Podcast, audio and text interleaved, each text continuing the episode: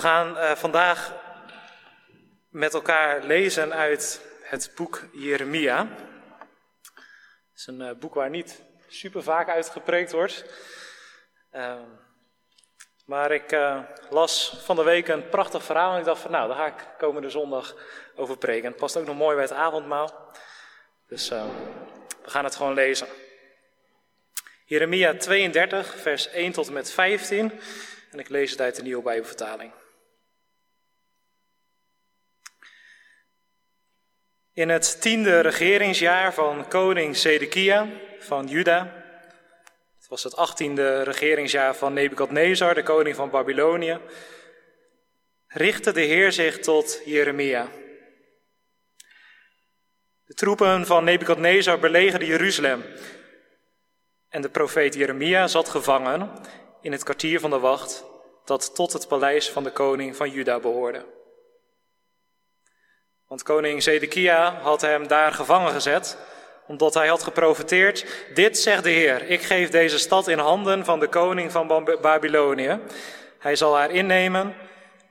Koning Zedekia van Juda zal niet aan de Galdeën ontsnappen, maar aan de koning van Babylonië worden uitgeleverd. Hij komt oog in oog met hem te staan en zal persoonlijk met hem spreken. En daarna wordt hij naar Babel gevoerd, waar hij zal blijven totdat ik naar hem omzie, spreekt de Heer. Alle verzet tegen de Galdeën zal nutteloos zijn. Jeremia zei, de Heer richtte zich tot mij met de woorden, Ganamel, de zoon van je oom Salum, is naar je onderweg om je te vragen zijn akker in Anatoot van hem te kopen omdat jij als losser de plicht hebt die in de familie te houden. Het gebeurde zoals de Heer had gezegd.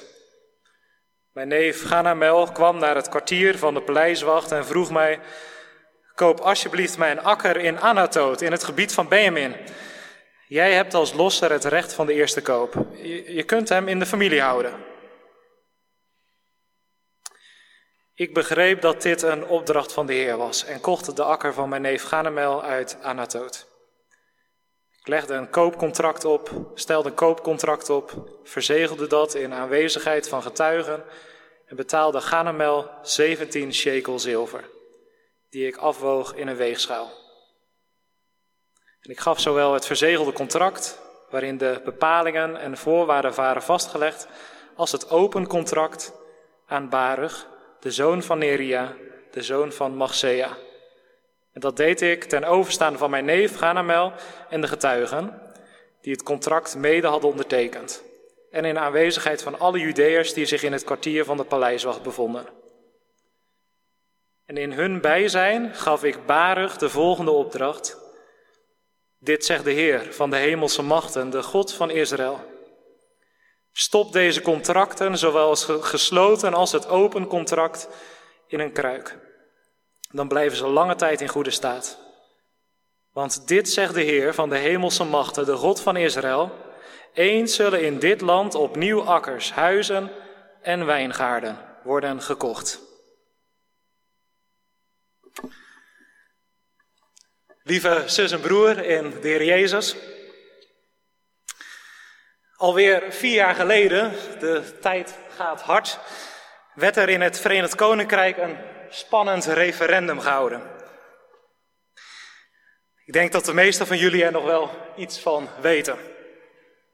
Aan de bevolking werd gevraagd of Engeland, optie 1, in de Europese Unie moest blijven, remain, of optie 2, eruit moest gaan, Brexit. We weten wat het geworden is, want sinds dit jaar is Engeland definitief uit de EU. Nou, ik moest aan dat hele Brexit gebeuren denken bij de lezing van vandaag. Want koning Zedekia staat in het boek Jeremia namelijk ook voor zo'n keuze. Blijven, remain of een exit wat is de situatie? Misschien wel handig om er even bij te vertellen. Nou, het landje Juda, waar Zedekia koning over was, was alweer een aantal jaren een soort provincie binnen het grote Babylonische Rijk. Keizer Nebukadnezar had het landje veroverd en ingelijfd. En Nebukadnezar had Zedekia aangesteld als koning, als hoofd over dat gebiedje in zijn rijk. En op zich was die situatie helemaal niet zo slecht. Aan de ene kant moest dat landje Juda natuurlijk belastingen afdragen aan Babel. Was Zedekia toch nog een soort marionet van Babel. Maar tegelijk was er wel vrede. En kwam Zedekia gewoon uit de familie van David. Dat was best wel belangrijk. Maar toch begon het op een, na een tijdje te kriebelen in Juda. Dat is vaak zo, hè? Je hebt het goed, maar wil het altijd nog beter hebben dan goed. Want buurland Egypte, het zuiden, had namelijk met een aantal andere landen een bondgenootschap gesloten tegen het steeds groter wordende Babel. En ze vroegen op een gegeven moment of het landje Juda mee wilde doen met hen. En die verleiding die was toch wel groot. De rest van het boek Jeremia kun je erover lezen. Het plan zag er namelijk succesvol uit. En het zou weer meer onafhankelijkheid geven. Geen bemoeienis van Babel meer, een eigen land. Ja, best wel fijn. Ja, wat is wijsheid? Remain of exit uit Babel? Er waren aan de ene kant profeten en wijze economen die adviseerden koning Zedekia gewoon stoppen met dat Babel. Exit. Dat nieuwe bondgenootschap met Egypte, dat ziet er echt wel goed uit. Juda uit het Babylonische Rijk gaat je veel brengen. En een afhankelijk, onafhankelijk Juda, dat is onze droom toch? En daarbij is het vaste zeker ook wel Gods wil. Aan de andere kant waren er ook mensen, de profeet Jeremia is er een van hen, die met klemmen zeiden, Zedekia, dit moet u niet doen. Blijf maar onderdeel van dat Babylonische Rijk. Remain. Zet de vrede van je volk Juda en het vertrouwen dat je hebt opgebouwd ver weg in Babel toch niet op het spel.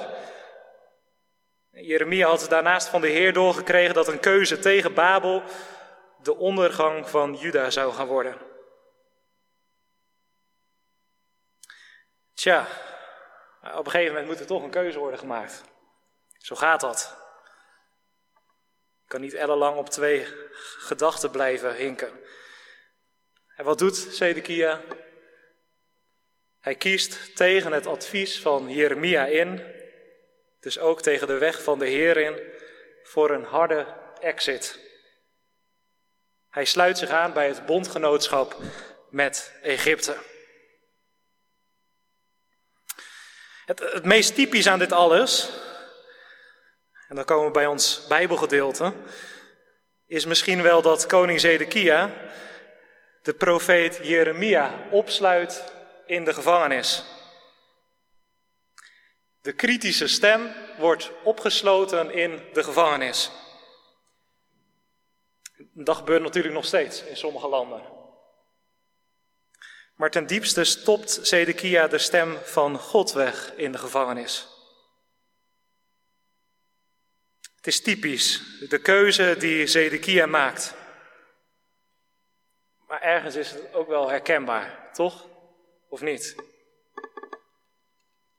Denk er eens over na. Ben jij in het dagelijks leven tevreden als iets gewoon goed is? Wil jij altijd maar meer en beter? En hoe doen jij en ik het als wij belangrijke keuzes moeten maken? Wie zijn dan op dit moment jouw meest belangrijke adviseurs? Is dat je eigen gevoel? Of een belangrijke schrijver? Van de week hoorde ik van iemand dat hij juist naar, vooral naar podcast van moderne lifestyle luistert. Kan natuurlijk ook. Of zijn het je vrienden? Wie zijn jouw profeten en adviseurs op dit moment? Ja, en wat gebeurt er als je een bepaalde keuze wilt maken, maar je voelt tegelijk ook wel aan, dit is niet Gods wil? Dit gaat tegen de principes van de Bijbel in. Wat doe je dan? Stop je die kritische gedachten Gods wil dan diep weg, net zoals Zedekia dat doet? hij stopt Jeremia gewoon in de gevangenis, zodat hij de stem niet hoort. Of luister je naar die stem, hoe moeilijk dat misschien ook is.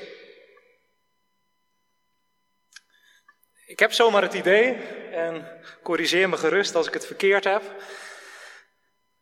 dat, dat wij tegenwoordig vaak eerst onze keuzes maken,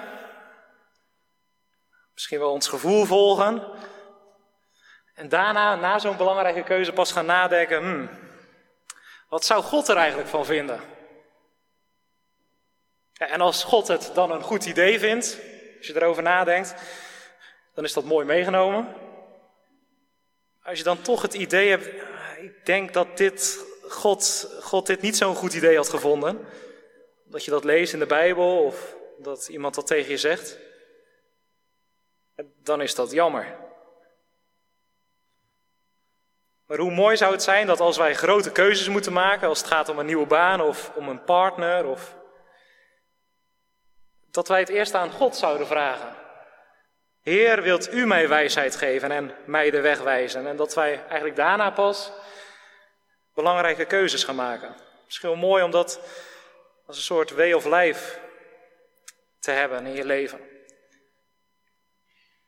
Zedekia kiest dus tegen het advies van God, van Jeremia in, voor een exit.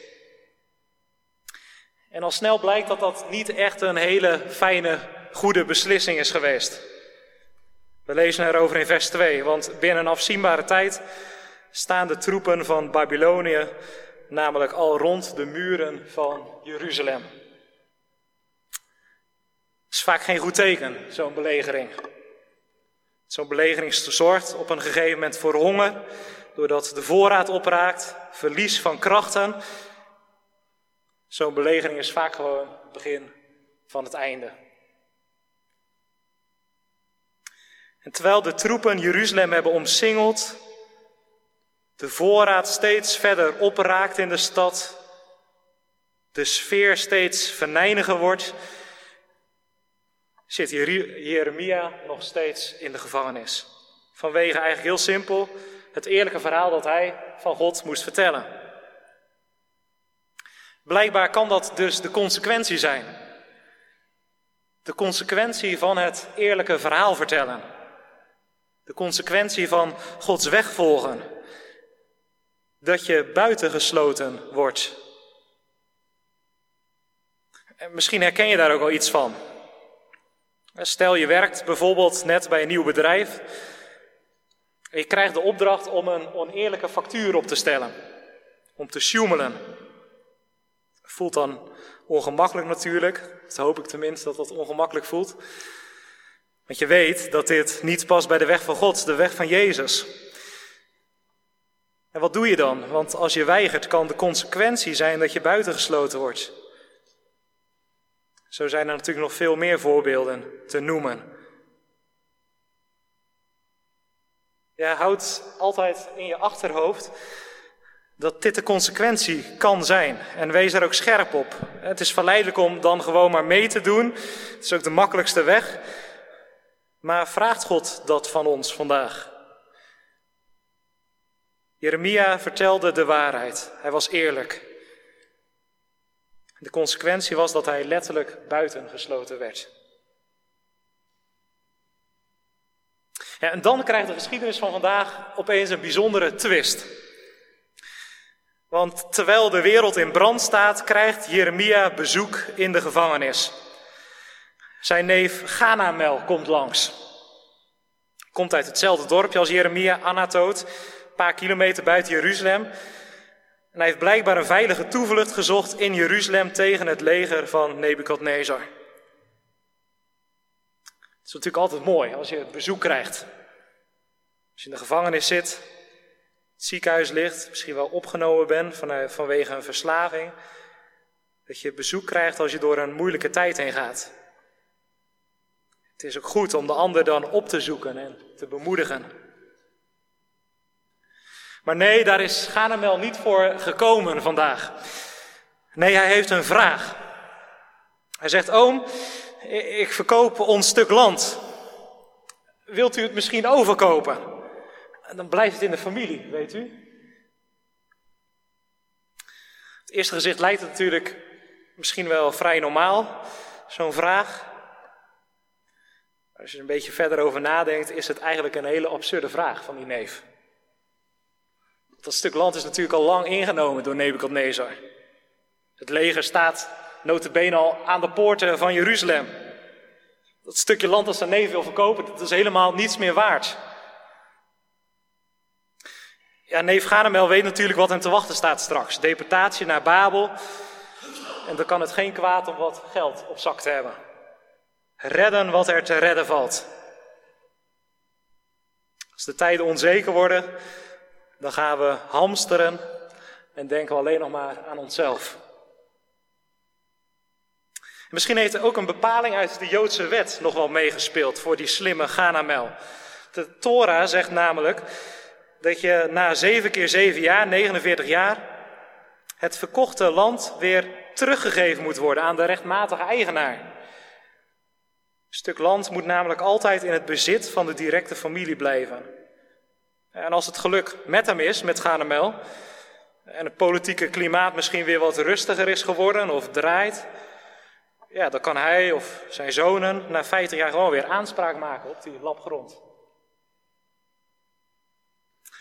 De intentie van deze Ganamel is natuurlijk niet zuiver. Ganamel is een opportunist. Hij wil zijn oom Jeremia eigenlijk gewoon oplichten. Maar het ongelooflijke gebeurt. Die Jeremia die koopt dat stuk land gewoon van zijn oom van, van zijn neef. En daar moet wel bij verteld worden dat dat dan weer niet zijn eigen idee was. Want dan had hij het natuurlijk lang helemaal niet gedaan. Maar omdat God, God tegen hem zei dat hij het moest doen. God wil met deze vreemde koop iets laten zien. Jeremia die laat de notaris komen. Blijkbaar kon dat in de gevangenis. Zijn schrijver Baruch is er ook bij. Er zijn nog een aantal getuigen als het contract met zijn neef Ganemel getekend wordt in Duplo. Ja, en dan is het opgesloten, de opgesloten Jeremia, de trotse eigenaar van een stukje land dat nu al helemaal niet meer van hem is. En wat hij ook niet kan gebruiken. Het is natuurlijk van de zotte. Wat zou de eeuwige hier in hemelsnaam mee willen laten zien? Nou, Jeremia zegt tegen Baruch, terwijl iedereen er nog bij staat, hè, die getekend hebben. De Heer zegt dat je het getekende contract in een kruik moet doen. Omdat er weer een tijd gaat komen dat er hier weer huizen, akkers en wijngaarden gekocht gaan worden. Een belangrijk document in een kruik bewaren gebeurde in die tijd wel vaker. Want in een kruik bleef papier namelijk onder de goede omstandigheden praktisch gezien eigenlijk altijd goed. Er was geen houdbaarheidsdatum. Een perkament in een kruik bewaren, dat was een goede verzekering. Er worden trouwens nog steeds kruiken gevonden in het Midden-Oosten, van soms wel meer dan 2000 jaar oud met boekrollen erin die nog helemaal intact zijn. Misschien heb je ook wel eens van de Dode Zee-rollen gehoord. God geeft dus de opdracht om dat gekke contract in een kruik te doen en het te bewaren. Dat is een vreemde opdracht. Het document had natuurlijk net zo, net zo goed gelijk in het vuur gegooid kunnen worden. Want het had toch geen waarde meer. Jeremia had er helemaal niets aan. Het is vreemd. Tegelijk is het ook prachtig wat hier gebeurt. Het is ontroerend zelfs. Dit wat hier gebeurt komt, denk ik, dicht bij de kern van wat geloven is. Want moet je je eens voorstellen. Je zit midden in stevige ellende, een omsingelde stad, met als enige vooruitzicht, want zo was het, wanneer ga ik dood van de honger, Of wanneer zal Jeruzalem vallen en zal ik gedeporteerd worden? En wat gebeurt er dan? De situatie is ruw op het moment. En mensen gaan over lijken. En dan dit moment waarin God door Jeremia laat zien, ja, dit waar jullie nu doorheen gaan, die, die rauwe werkelijkheid, is niet het einde. Ja, jullie hebben er een potje van gemaakt in Juda. Jullie koning heeft er een potje van gemaakt. Mijn stem wordt zelfs diep door hem weggestopt. En moet je die Ganamel eens zien. Over de rug van zijn oom nog even profiteren. Maar ik zal deze ellende weer gaan veranderen in iets moois. Want dat is hoe ik ben. Want die inhoud van die kruik, die gaat weer gebruikt worden. Mensen uit Jeruzalem, kijk naar deze kruik. Het spreekt van hoop. Er komt een tijd dat jullie of jullie kinderen hier weer in jullie huizen zullen wonen. Dat jullie akkers kunnen gebruiken, groenten kunnen verbouwen, graan, broden kunnen maken. Het goede leven kunnen vieren door een goed glas wijn te drinken. Het is alsof God wil zeggen aan ellende zit altijd een houdbaarheidsdatum. Zelfs aan Babel zit een houdbaarheidsdatum. Maar aan mijn trouw nooit. En deze kruik zonder houdbaarheidsdatum laat dat zien. Ja, wat hier gebeurt bij Jeremia, dat raakt de kern van wat geloven is. God die midden in een zwarte periode zegt, dit is niet het einde. Ik ben trouw, heb hoop, heb verwachting. En vandaag laat God het bij Jeremia zien door middel van een contract in een kruik. Maar honderden jaren later laat hij het in een andere moeilijke tijd opnieuw zien. Maar dan in de persoon van Jezus. En ergens is Jezus ook wel te vergelijken met de aardekruik en het contract wat erin zit. Want als wij naar Jezus kijken, net zoals de inwoners van Jeruzalem naar die kruik keken, worden wij er ook aan herinnerd dat aan ellende een houdbaarheidsdatum zit. Dat aan het goede leven met Jezus geen houdbaarheidsdatum zit. Als wij bij Jezus komen, dan, dan mogen wij weten dat wij ooit voor altijd mogen thuiskomen op een plek waar genoeg voedsel is. Brood en wijn in overvloed. Het is mooi om daar straks misschien ook aan te denken als wij brood en wijn tot ons nemen zijn tekenen van de goede toekomst waar wij naar onderweg zijn. Tot slot zou ik jullie vanmiddag drie takeaways willen meegeven. Nadenkens om komende week gewoon nog eens over door te denken. Of straks bij de soep. Allereerst ging het zojuist over keuzes maken. Hoe doe je dat? Wie zijn jouw adviseurs? jouw profeten. En vraag je God eerst om wijsheid of sluit hij, sluit hij vooral de rij? En heb jij zijn stem misschien wel ver weggestopt? Ten tweede, wees je bewust van de consequentie van het eerlijke verhaal. Probeer eerlijk in het leven te staan als volgeling van Jezus. En in je doen en laten Gods weg, Jezus weg te volgen. Ja, en dan kan het zijn dat dat niet gewaardeerd wordt. Of dat je buitengesloten wordt. En als derde wil ik je meegeven, denk nog eens aan dat beeld van die kruik zonder houdbaarheidsdatum. Misschien kom je door je werk of door je privé regelmatig in situaties waarvan je denkt, dit is zo ontzettend heftig. Wanneer houdt dit op? We proberen op zo'n moment te beseffen, deze ellende die ik nu zie of voel, dat heeft een houdbaarheidsdatum. Zelfs Babel is een keer gestopt. Maar Gods trouw, die wij op het meest volmaakt hebben leren kennen in Jezus, heeft geen houdbaarheidsdatum. Ik wil je uitdagen om vanuit deze hoop in het leven te staan. Amen.